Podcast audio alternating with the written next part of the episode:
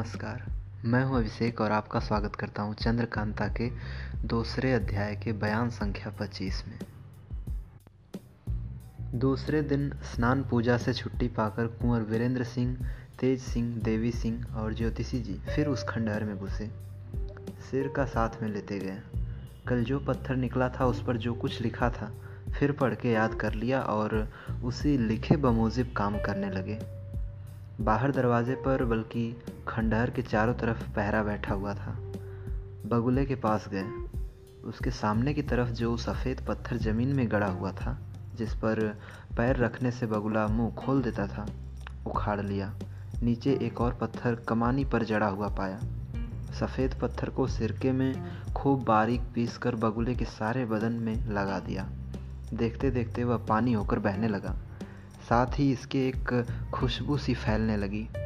दो घंटे में बगुला गल गया। जिस खंभे पर बैठा था, वह भी बिल्कुल पिघल गया।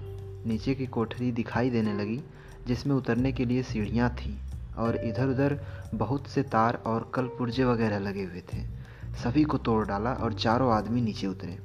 भीतर ही भीतर उस कुएँ में जा पहुँचे, जहाँ हाथ में किताब लिए बूढ़ा आदमी बैठा था। सामने एक पत्थर की चौकी पर पत्थर ही के बने रंग बिरंगे फूल रखे हुए थे। बाजू पकड़ते ही बूढ़े ने मुँह खोल दिया। तेज सिंह से काफूर लेकर कुमार ने उसके मुँह में भर दिया। घंटे भर तक ये लोग उसी जगह बैठे रहे। तेज सिंह ने एक मसाल खूब मोटी पहले ही से जला ली थी। जब बूढ़ा गल गया, किताब ज़मीन पर गिर पड़ी, कुमार ने उठा लिया। उसकी जिल्द भी जिस पर कुछ लिखा हुआ था, भोजपत्र ही की थी। कुमार ने पढ़ा, उस पर यह लिखा हुआ पाया, इन फूलों को भी उठा लो, तुम्हारे अयारों के काम आएँगे। इनके गुण भी इसी किताब में लिखे हुए हैं। इस किताब को डेरे में ले जाकर पढ़ो, आज और कोई काम मत करो।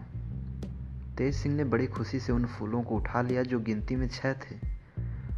उस कुएँ में से कोठरी में आकर ये लोग ऊपर निकले और धीरे धीरे खंडहर के बाहर हो गए। थोड़ा दिन बाकी था जब कुंवर वीरेंद्र सिंह अपने डेरे में पहुँचे।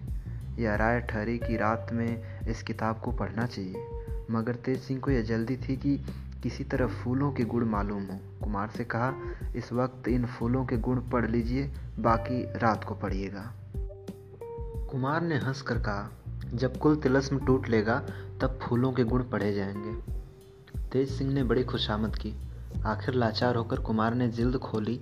उस वक्त सिवाय इन चारों आदमियों के, उस खेमे में और कोई न था। सब बाहर कर दिए गए। कुमार पढ़ने लगे। फूलों के गुड़, एक गुलाब का फूल। अगर पानी में घिस कर किसी को पिलाया जाए तो उसे सात रोज तक किसी तरह की बेहोशी असर ना करेगी। दो, मोतिये का फूल।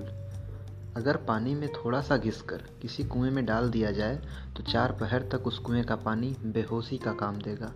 जो पिएगा, बेहोश हो जाएगा। इसकी बेहोशी आधा घंटे बाद चढ़ेगी। दो ही फूलों के गुण पढ़े थे कि तीनों अयार मारे खुशी के उछल पड़े। कुमार ने किताब बंद कर दी और कहा, अब आगे न पढ़ेंगे। अब तेज सिंह हाथ जोड़ रहे हैं, कस्में देते जाते हैं कि किसी तरह परमेश्वर के वास्ते पढ़िए आखिर यह सब आप ही के काम आएगा। हम लोग आप ही के तो ताबेदार हैं। थोड़ी देर तक दिल लगी करके कुमार ने फिर पढ़ना शुरू किया। तीन अरहुल का फूल पानी में घिसकर पीने से चार रोज तक भूख न लगे। चार कनेर का फूल पानी में घिसकर पैर धो लें तो थकावट या राह चलने की सुस्ती निकल जाए।